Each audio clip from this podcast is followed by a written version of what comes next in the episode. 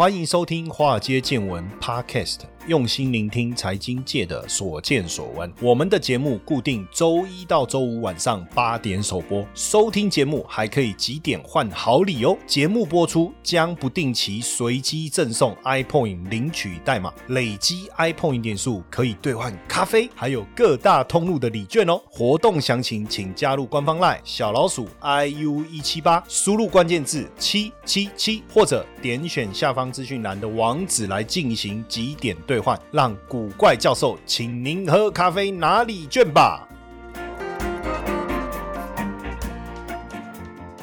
好，大家晚安，欢迎收听这个我们华尔街见闻的节目哦。基本上今天我想跟大家聊一下中美科技战哈。那因为其实中美科技战的一个冲击会不会很大？我相信从台股的一些股票上面的一个展现啊，比如说四星 KY 啊、金利科啊，甚至是翔硕，我们确实已经看到这方面的一个威力哈。那 IMF 也提出了示警，他说如果中美乃至于欧洲之间的科技如果脱钩，啊，全球 GDP 受到的冲击可能会是中美贸易战的十倍。这个 IMF 的这个报告，我我觉得是可以去参考。为什么？因为毕竟它是一个国际型的一个货币基金组织，过去也是美国的势力在背后掌控嘛。哈，那他提出这样的看法，其实我我我认为算是一个客观的一个资讯啊。现在全球一体化的程度很高，那中美关系紧张，当然会不会给全球经济发展带来一些风险？最后有没有可能导致，比如说呃技术的分散，没有办法交流？哈，那因为之前的中美关税之间的一个战役啊，让全球的 GDP 损失多少？百分之零点四。那如果是这个中美科技战到最后的损失会达到多少？可能接近百分之五。目前估算今年跟明年的 GDP 成长，全球了哈，针对全球来讲的话，今年大概落在百分之六附近哦，明年大概落在四点多。那当然，呃，目前看到是美，不论是中国的经济成长的速度也好，或是美国的成长速度，都是相当好的。但如果中美科技的摩擦持续的加注的话，后后面的表现怎么样？我觉得可能就要重新调整哦。大家原本一直认为说，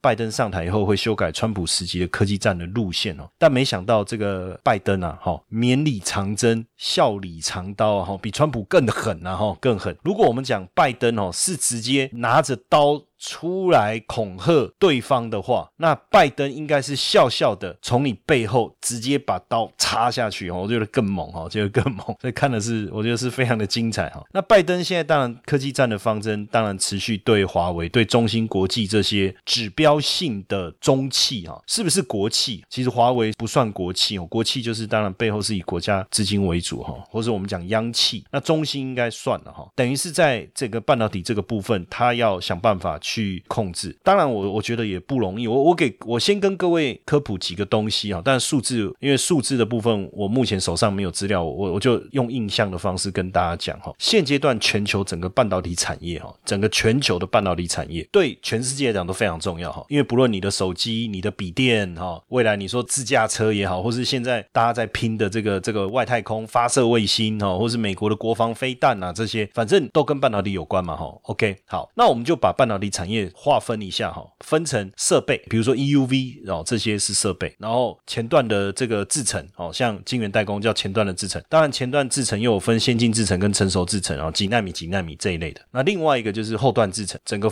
整个制程的后段的部分哈，就是封装跟测试哈。那再来，当然更上游还包括晶圆。的上游，以前我有跟大家解释过嘛，就是设计的部分嘛，好像像联发科哦，像这个高通，他们都属于呃设计这一块的哈。然后再来，当然还有一些周边的，比如说一些重要的关键的材料，比如说显影剂啊，或者什么你在晶圆代工过程中所需要用到的这个特殊的材料。那整个来看哦，实际上全球的一个半导体领域的一个区分啊，如果讲设备来讲，当然美国跟欧洲，尤其是荷兰，美国跟欧洲这一块。那在前段制成的部分，当然就是台积电嘛，就台湾跟这个三星，OK。那当然还有这个 Intel 也算进来好了。那另外你说后段的部分，就封装测试啊，哈，这个部分，那就是实际上还是以台湾为主哈。那如果是在 IC 设计的部分，那台湾、美国蛮蛮主要的。欧洲也有一些，那关键材料部分日本就加进来哈，日本在这个部分设备的部分日本也有一些哈，所以你会发现哦，在这个整个半导体产业里面哦，目前中国中国算是比较弱势的，因为它只有在比较成熟的制程这个部分占有一部分哦，但设备啦、关键材料啊，或者说 I 呃设计的部分呐，哈这些或者封装测试这一这一些部分，其实都还看不到比较明显的一个影子了哈。那因为现阶段呢，就中美之间的科技战来讲，为什么台积电的角色这么重要？目前台积电占全球晶圆代工的一个市占大概接近百分之六十哈。但更重要的是，我们在讲的是，如果是五纳米的部分的话，是超过百分之八十的。那如果是十纳米以下，就五纳米加七纳米，那它是百分之九十二，剩下八趴是谁？就是三星。这个是台积电在整个晶圆代工这一块它所占的一个非常重要的一个地位哈。那因为台积电其实大部分超过六成以上，它是出口到北美，所以其实它的大客户，你你可以想象，主要其实还是来自于美国几个主要大的客户，然后呢，大概只有十三到十七趴是到中国大陆这边去所以，呃，我我觉得，当然，台积电未来的角色会扮演会非常非常重要，因为你看这一次啊，台积电要去南京扩增它的产能这件事情，就在投资大概二二十八接近二十九亿美金嘛，对不对？其实这个我去录这个节目的时候，跟几个立委在聊天嘛，他们就说他们其实，在院会里面都在讨论这件事情，到底要不要放放台积电增加它的投资哈，那是二十六纳米。那我我是跟他们讲说，哎，我跟你讲啊，你们真的想太多了哦。我说为什么？你知道吗？我说第一个哈，其实台积电百分之九十七的这个资产呢，哈，都在台湾。那他这一次呢，要去南京厂这个部分哦，就他的二十八纳米。我说他要去南京厂这个二十八纳米这个部分，实际上你要知道，我都说百分之九十七的资产是在台湾的，所以那一边的资产的比例很低。然后呢，加上真正重要的五纳米、三纳米、二纳米，其实都在台湾。那二十八纳米。成熟制成了，而且以前二十八纳米是二零一一年它串起来的时候，帮台积电赚了不少钱。可是后来大家销价竞争了，二十纳米它就就停在那边，没有再再用了。那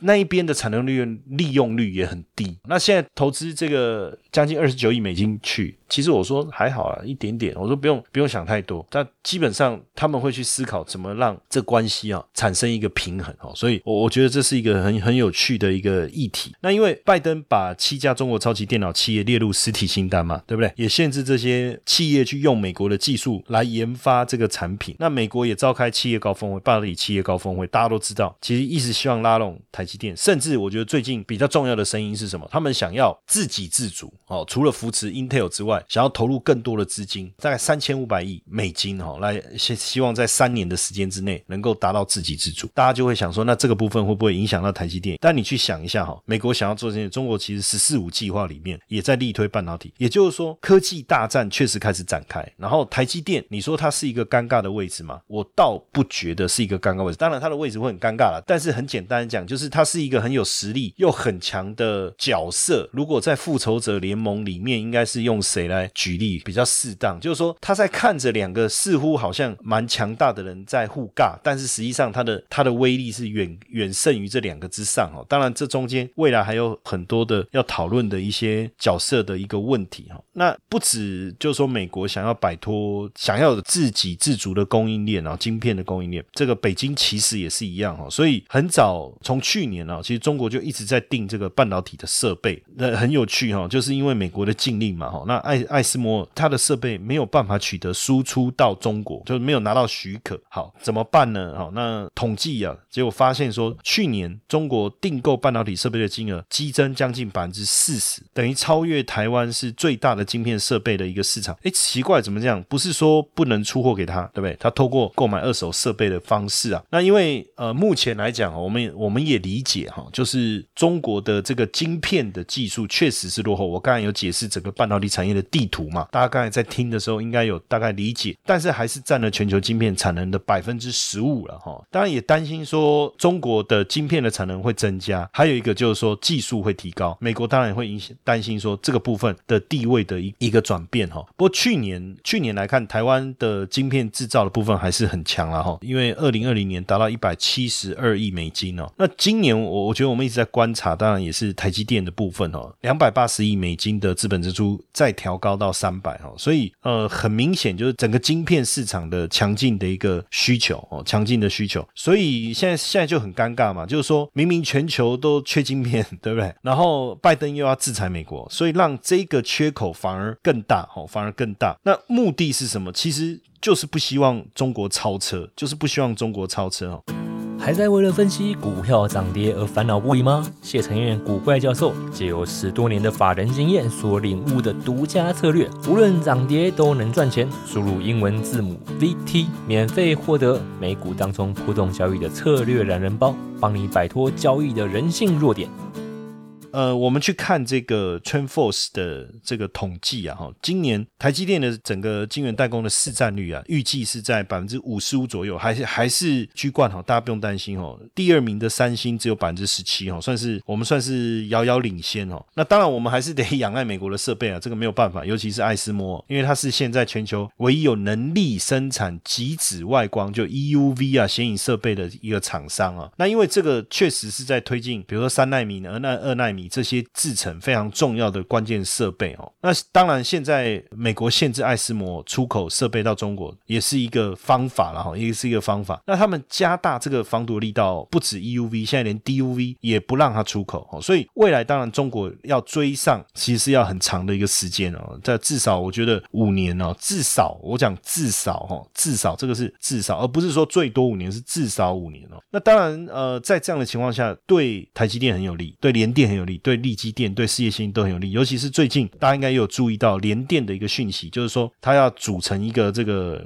联盟哦，包含联发科、包含联咏、包含瑞昱、三星本来就加入了哈。那现在就是说我听说不知道是好像高通也要一起还是什么的。那所以我觉得这这这整个态势来看呢，确实全球晶片缺乏的状态很严重。但是你就会发现说，在这个征战当中，或许也让台积电股价稍微比较疲弱一点。但是我跟各位一直。我一直跟大家分享一个一个很重要的趋势啊，就是一个公司如果它要一直增加资本支出，它连未来三年的资本支出都跟你讲了，都把未来三年的计划都告诉你了。更简单讲，啊，没被处还没啊没列名啊，对不对？也就是说，笃定就是要娶你了，那那种感觉，你懂我意思吗？那所以我觉得不用太过担心台积电未来长期股价的一个表现哦。但是反而我觉得在 IC 设计这一块啊，我我们可能可能要认真去思考一下，因为我最近因为前一段时期大概在。在另外一个节目哦，就是我我去另外一个节目，我我我聊到我很看好 IC 设计，大概一两个月前了。当时我认为 IC 设计产业的发展，现阶段有可能有一个问题，我们必须要注意的，就中美科技战波及哈，波及到我们的几个 IC 设计。最明显的例子就是这个四星 KY。那四星 KY 当然因为飞腾的关系，我不知道大家知不知道飞腾哈，就是它是做这个超级电脑，然后去演算那超级飞弹的路径嘛哈，那被列为这个制裁的清单。所以像四星。它当然以之前会会会赚很多钱，也是靠出货给他嘛。那现在不行，当然就是第一个问题嘛。那包括翔硕，华硕旗下的翔硕，其实这个翔硕之前我跟他也很有感情啊。为什么？因为他之前有一段，我那时候从七几块，哎，那时候七几块一路做到两百多块，就是靠翔硕哦。所以看到他，当然有很久一段时间没有跟他跟他交往了嘛。但是看到他，哎，这样心里面也是有一点点不舍哈。但问题就是说，因为你看嘛，四月九号到。十五号五个交易日，四星 KY 五根跌停，原因很简单嘛，因为他的大客户就是飞腾信息这一家，它的处理器晶片拿来开发飞弹，那飞弹就是军事啊，这个当然就有争议啊，所以就被美国政府列入出口管制的实体清单。那因为他出货给飞腾，所以他就没办法找台积电代工，当然台积电就就不接他的单嘛，很简单嘛，四星 KY 设计晶片。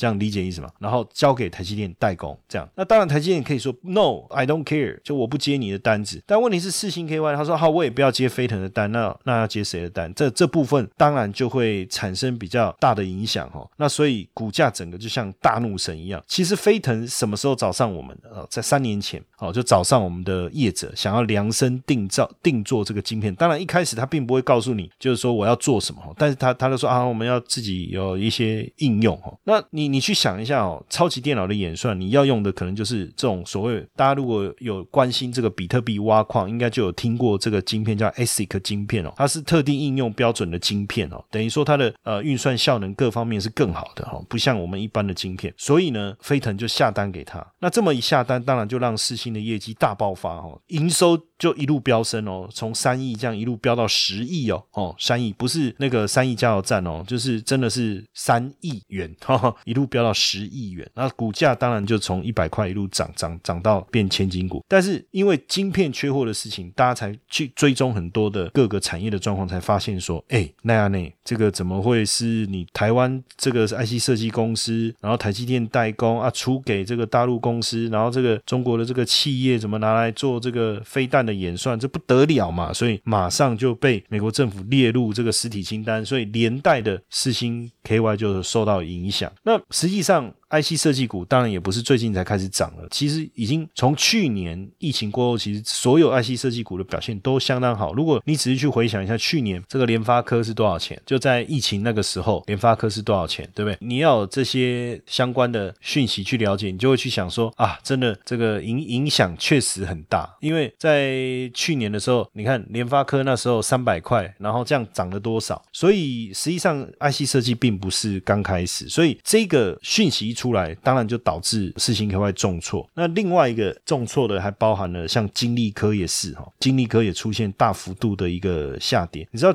金利科去年四月的时候股价多少？三十三块左右哈，飙到今年四月的时候已经变六百多块，变六百多块。那到底他有没有赚钱？实际上他就年年亏损了。那什么时候会赚钱？就看今年财报，你懂我意思吗？之前就一直在亏哦，股价在大涨过程中也是在亏钱哦。那大家就会觉得说，那你股价涨成这样，到底背后的原因是什么啊？今年可能会赚啊，而且会大赚啊，而且可能赚十块啊。那这当然就很可怕嘛！你从一个亏损的公司突然变成赚十块钱，但是就算一年可以赚十块钱好了，你股价六百一十五块的时候，你的本益比高达六十一倍，这有道理吗？那当然，后来也因为又说，哎，他好像也是拿中国军方的订单呢，所以突然之间，啪一个，这个他的股价也就开始狂跌，股价也就开始狂跌。那为什么呢？因为他出货的这个对象啊，确实好像也是跟跟这个军方有关。那因为金利科拥有一个技术是 X 八。六，而且还跟这个 IBM 拿到专利授权。那问题就是说，金利科所合作的这一家公司到底是谁？他当然说保密，可是其实大家大概知道是谁了哈。那他现在的合作伙伴是叫深圳新力电子技术公司嘛？而且之前金立科其实也有，也还有这些，还有这个公司的持股哈。那金立科的这个合作伙伴。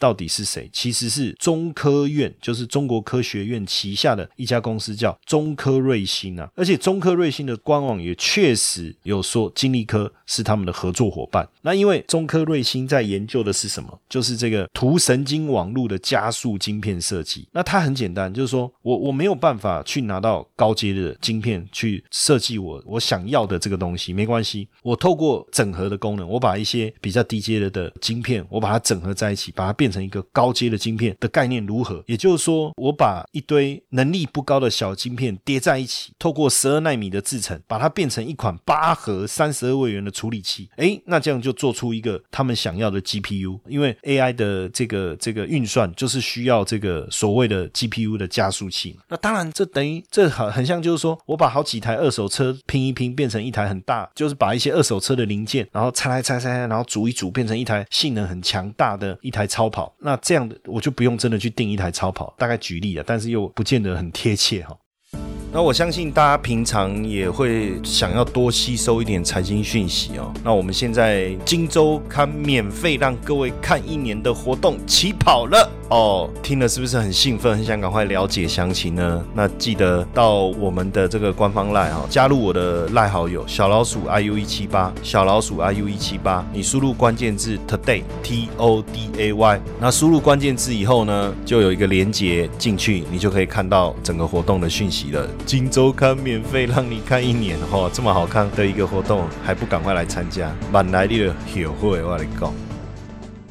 那你知道，二零一七年金利科的年报当中，它原本要研发四十纳米工业用的晶片跟二十八纳米的运算晶片。那到了二零一八年，变成是投入上亿元的经费去做十二纳米的高速 I/O 晶片、多核心架构跟 AI 云端加速晶片发展。它是一家常年亏损的公司哦，但是它要开发十二纳米的制程，光那个光照啊，就是我们在这个可能呃要。细讲有点复杂哈，就是在显影过程中需要一个设备叫光照，那它就要要上亿台币了。那奇怪了，一个常年亏损的公司，为什么在还没有订单的时候就要投入这么多钱去做我原本没打算要做的事情？而且后来他做的东西刚好就是他后来的客户要用。你看，这个就是中国的科技大厂绕个弯，想办法跟台厂合作，来突破美方封锁的一个例子啊。所以当然大家就担心说，金利科可能会成为被点名啊，或是被盯上嘛，所以股价也就暴跌哈，就暴跌。那当然现在这样来看呢，大家未来可能会担心嘛，就是说不太敢再接大陆的生意哈。确实哈，确实，当然陆陆续续这么多被列为这个所谓的制裁清单哦，那我相信未来这个部分的检讨会更为。更为紧密哈，那下一个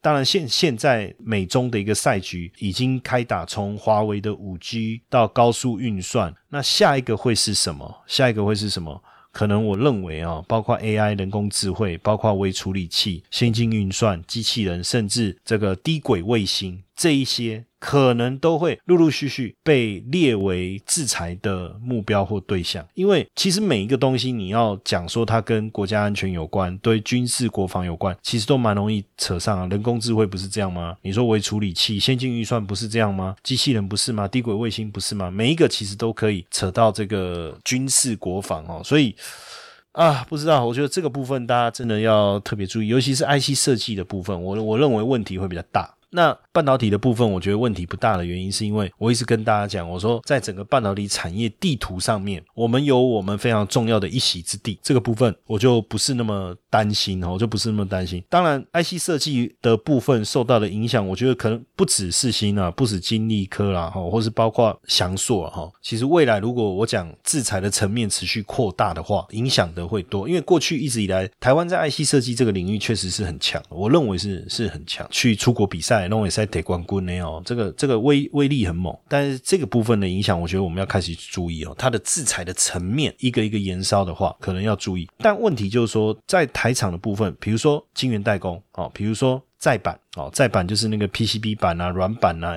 高阶的 HDI 版啊这些哈，ABF 再版这些通通叫再版。还有封装测试这个部分，我觉得反而影响不大，因为我刚才一直在讲产业地图。如果呃产业地图刚才没有听得很懂，其实如果我们从最上游的设计到还有设备。周边的有设备啊，有关键材料，前段的制程，后段的制程，这整个来看的话，实际上后段制程我们会受到影响的可能性不大，主要我觉得还是在 IC 这一块哈，所以大家在担心。因为我我知道现在，因为还是我们很多同学有持有台积电的股票嘛，所以最近很很妙哦，就是说，你看前一段时期台积电股价在涨，然后呢，又又又有人这个要买房子的投期款跑去买台积电，然后有人这个是什么，本来要办婚宴的的钱拿去买台积电，然后那个那个股价那时候。冲到六百多哦，然后外资出来喊多少八百多，然后还还有夸张一点喊一千，然后后来当然台积电股价就没有办法持续再往上勾，然后呢到了三月跌破六百。最近两个月已经两个月了，就一直横盘整理。然后呢，投信呢四月份是拼了命，拼要拼老命，是不是？一直在卖台积电的股票。然后呢，外资呢是早在今年一月的时候，他才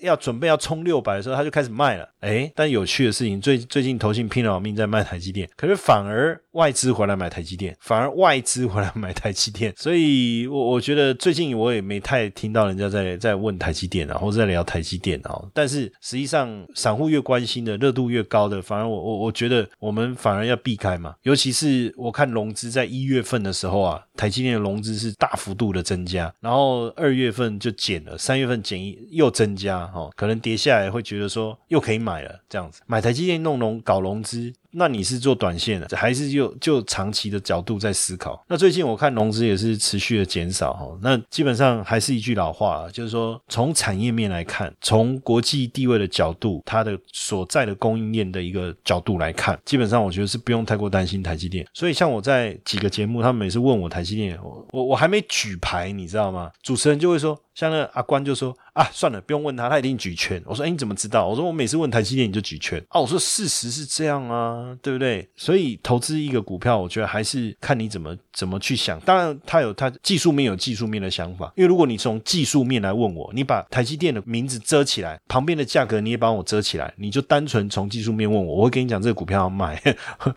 为什么？因为很简单，因为它从三月二十四号跳空缺口破。季线，然后呢，三月底反弹，四月初好不容易站上季线又跌破了，然后呢，四月二十七号好像要反弹上季线，结果四月二十八号又往下了，然后季线现在看起来已经开始下弯了，季线已经开始下弯了，因为季线一旦下弯，就代表长期的一个趋势开始走空了。那更麻烦的事情是什么？那个月线跟季线死亡交叉，然后在三月底的时候死亡交叉，然后现在两个两个靠近，还没有黄金交叉，所以如果你从技术面问我，我当然也是，我当然会偏空。可是如果你从长期产业的竞争力，从资本支出的角度来问我的话，其实我是偏多。那这中间有没有冲突跟矛盾？我觉得倒没有。也就是说，短线上我对台积电的股价的表现是有疑虑的。但是只要能够有一定的这个修正的一个幅度的话，那当然我觉得都是长线很好的买点呐。哦，就就是用这样来诠释，会不会比较比较容易理解？不然有时候你知道吗？我们在在做一些分析的时候啊，大家不清楚我们的想一下说，哎，怎么一下说好，一下说不好？那有人有人说好，有人说不好，这中间到底要怎么样来这个区分哦？所以我我刚才的解释的一个模式是这样哦。这样大家应该应该可以理解，OK？